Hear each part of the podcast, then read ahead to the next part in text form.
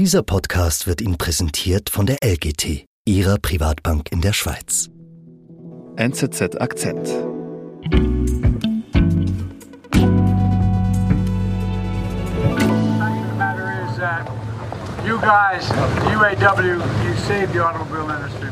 David, wo sind wir denn da und wer spricht da gerade? Also das ist der amerikanische Präsident Joe Biden, sechsundzwanzigsten September. Der ist jetzt in Michigan vor einem General Motors Verteilzentrum. Die Gewerkschaft hat ja vor drei Wochen zum Streik aufgerufen, die United Auto Workers Gewerkschaft. Und ja, jetzt streiken etwa fünfundzwanzigtausend Arbeiter von allen drei großen Fabriken zusammen, also Ford, General Motors und Stellantis. Und das ist historisch, das gab es seit fünfzig Jahren nicht mehr.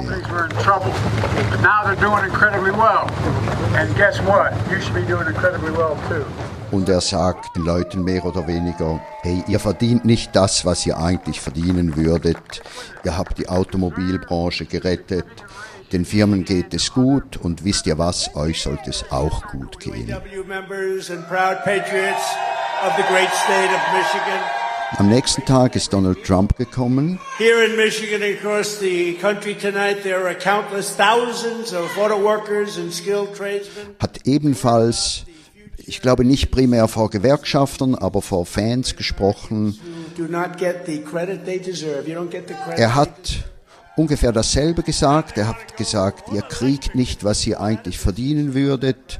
Und dann typisch Trump, ich werde euch reich machen.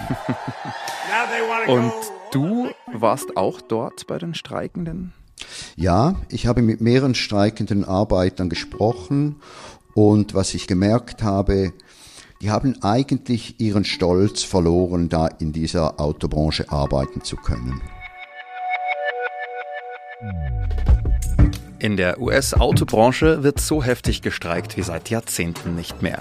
U S A-Korrespondent David Signer wollte wissen, warum die Streikenden ihren Stolz verloren haben und hat sie besucht. Ich bin Sebastian Panholzer. Also ich bin ja nach Wayne gefahren in Michigan, das ist in der Nähe von Detroit. Da an der Hauptstraße, da steht die große Ford-Fabrik, Michigan Assembly Plant. Die ist im Moment zwar nachts grell beleuchtet mit Flutlicht, aber die ist leer. Und da stehen nun die Streikposten davor. Ich bin in der Nacht dahin gegangen. Die vorbeifahrenden Autos haben gehupt als zum Zeichen der Solidarität. Und das sind also etwa dreißig Frauen und Männer da mit Schildern am Straßenrand gestanden. Und dann hat es Ölfässer, wo, wo Feuer brennen, wo sie sich ein bisschen aufwärmen können. Da gibt es Thermoskannen mit Kaffee, Snacks und das ist wie, wie in der Fabrik. Also die haben so sechs Stunden Schichten, wechseln die sich da ab. Und da habe ich mit verschiedenen Leuten gesprochen. Einer von ihnen hieß Randy Miller und ja, der stand fünfundzwanzig Jahre bei Ford am Fließband. Jetzt die letzten drei Jahre ist er Techniker geworden und schon sein Vater war Mitarbeiter von Ford. Und er hat gesagt, ja, früher, da, da war man stolz, wenn man bei Ford arbeitete. Das war so die, die Crème de la Crème der Arbeiter. Mhm. Und der arbeitet sehr viel, der arbeitet sieben Tage die Woche, auch Sonntag, täglich zwölf Stunden. Und er sagt, als ich da anfang, da war das eine Mittelklasse-Anstellung. Aber heute, die Leute, vor allem die Jungen, die jetzt da anfangen, nee, das ist jetzt unter Unterschicht. Okay, wie meint er das? Warum? Ja, er sagt, früher, da hat der Lohn gereicht für ein anständiges Leben, auch als Familie mit Kindern. Da hat man ein Mittelschichtsleben führen können. Und ja, und dann kommt die Teuerung. Ich meine, er, er hat gesagt, seit fünfundzwanzig Jahren da am Fließband hatte sich sein Lohn nicht verändert. Jetzt, wenn er so zurückblickt auf sein Arbeitsleben, sagt er, ich habe viel geopfert für die Firma, Aber heute finde ich, das hat sich eigentlich nicht gelohnt. Ich habe so viel verpasst im Leben, vor allem mit den Kindern. Das war der, den Aufwand nicht wert. Also es ist eigentlich, es ist schon ein recht bitterer Rückblick auf sein Leben, oder? Ja, man muss auch wissen, zweitausendacht, da gab es ja dann die, die Finanzkrise und dann die, die große Krise in der Autobranche in den U S A. Und da wurden Milliarden reingebuttert vom Staat und die Arbeiter haben da auf sehr viel verzichtet zu, zu jener Zeit, auf Lohnerhöhungen, Lohn, Überstunden, Kompensation und so.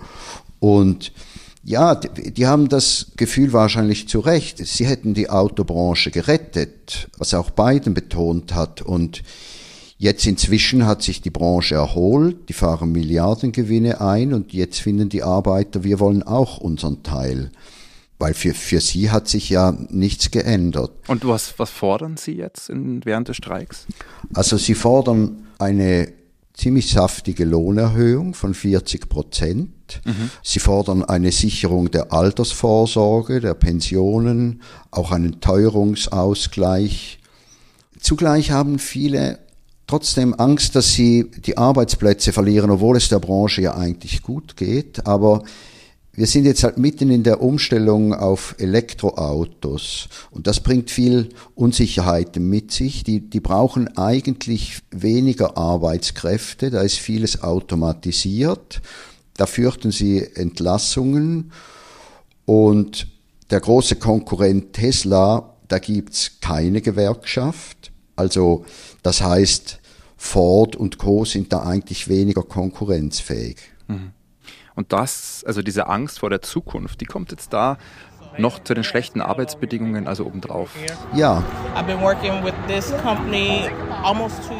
Ich habe zum Beispiel mit einer Arbeiterin namens Nakia Brown gesprochen. Sie hat dasselbe gesagt. Sie war stolz auf ihren Job, sie hat am Fließband gearbeitet.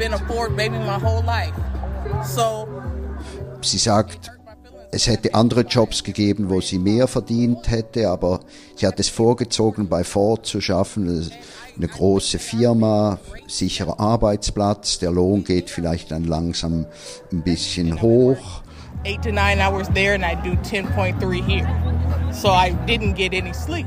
meine, sie hat mir gesagt, sie hat zeitweise achtzehn Stunden pro Tag gearbeitet. Sie hat in, in zwei Fabriken Schichten gemacht. Dazwischen hat sie auf dem Parkplatz ein paar Stunden im Auto geschlafen und dann ab zur nächsten Schicht. Okay. Ihr Mann arbeitet in derselben Firma. Sie sagt, das machen viele so, dann sehen sie sich wenigstens in der Firma, wenn sie sich schon zu Hause kaum sehen. Aber ja, sie sagt, die kommen am Abend nach Hause, die bringen kaum mehr ein Wort raus. Und am schlimmsten sei es halt für die Tochter, weil die hätte eigentlich gar keine Familie.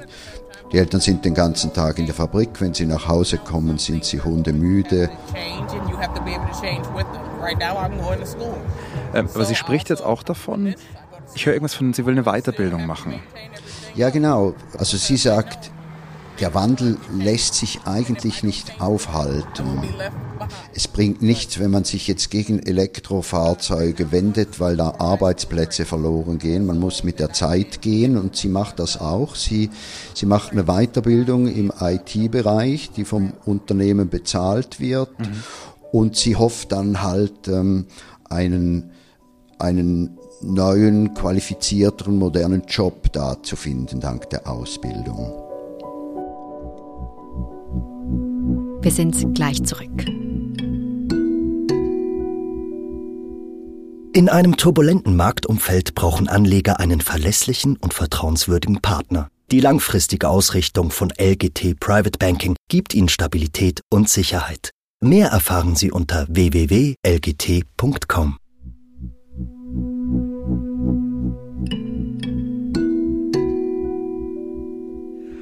Okay, David, also du siehst dort die Streikenden, die, die frustriert sind wegen den Arbeitsbedingungen, die wegen der Löhne frustriert sind, aber auch irgendwie schon Angst vor der Zukunft haben bezüglich der E-Autos, die immer mehr kommen werden.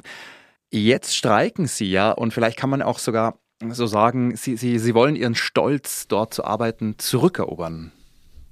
Ja, es ist halt jetzt generell so eine Aufbruchsstimmung, auch mit dem neuen Gewerkschaftsboss Sean Fain, und die Gewerkschaft, ähm, die hat jetzt schon Aufwind und man merkt auch, wie, wie die Leute wirklich hinter dem neuen Gewerkschaftschef stehen und so ein Gefühl von Einigkeit.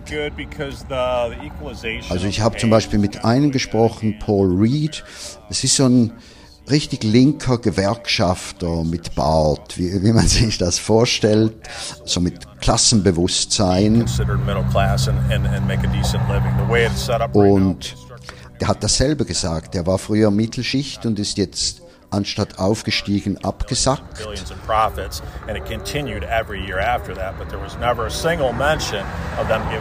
Und er spricht sehr negativ über, über die alte, korrupte Gewerkschaftsführung. Man muss dazu wissen, die Gewerkschaften in den U S A, die haben zum Teil schon einen schlechten Ruf, also so Mauscheleien hinter den Kulissen, Hinterzimmerdeals, korrupt. Hier in Chicago haben sie sogar mit der Mafia zusammengearbeitet. Aber jetzt der neue, Sean Fain, der wurde demokratisch gewählt. Mhm. Und ja, das spürt man auch. Die reden alle sehr positiv über ihn. Das gibt ihnen so ein Gefühl von Stärke und Einigkeit. Vielleicht auch so ein Gefühl von, jetzt nehmen wir das Heft selber in die Hand. Wir reagieren nicht mehr nur, wir fordern jetzt. Mhm. Und sicher auch ein, ein Versuch, diesen Stolz zurückzuerobern. Und da geht schon sehr viel Power aus von denen. Mhm. Und wir haben ja jetzt ganz am Anfang gehört, Trump und Biden waren dort. Das ist ja auch ein starkes Zeichen, eben wenn die beiden dort sind. Also hat das irgendwas ausgelöst bei den Streikenden? Also ich war erstaunt, wie gleichgültig dieser hohe Besuch die Leute eigentlich gelassen hat. Ich meine, klar, tendenziell waren sie eher für Biden, für die Demokraten, aber eigentlich kamen sowohl Biden wie Trump relativ schlecht weg.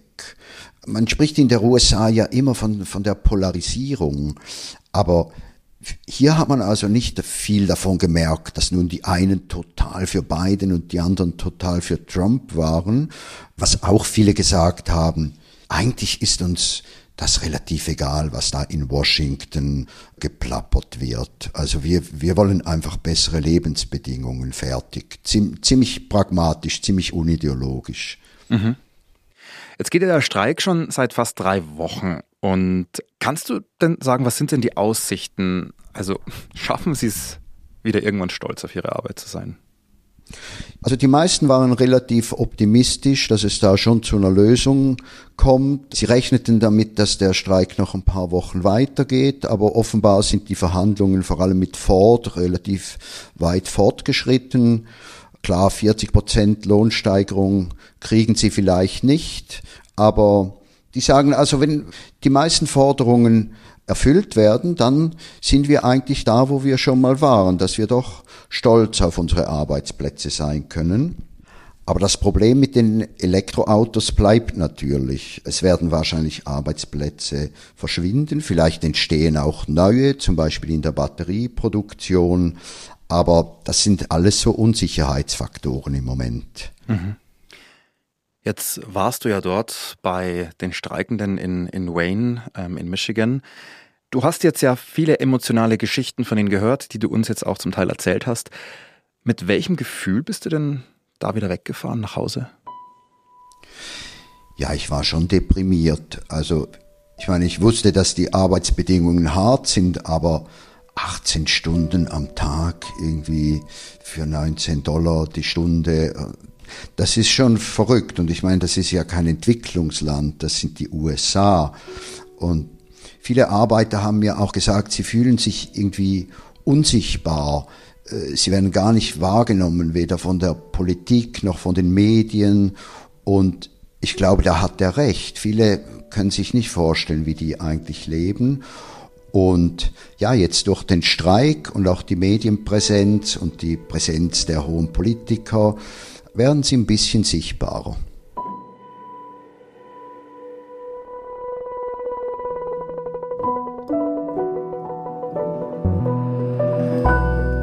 Lieber David, vielen Dank und liebe Grüße nach Chicago.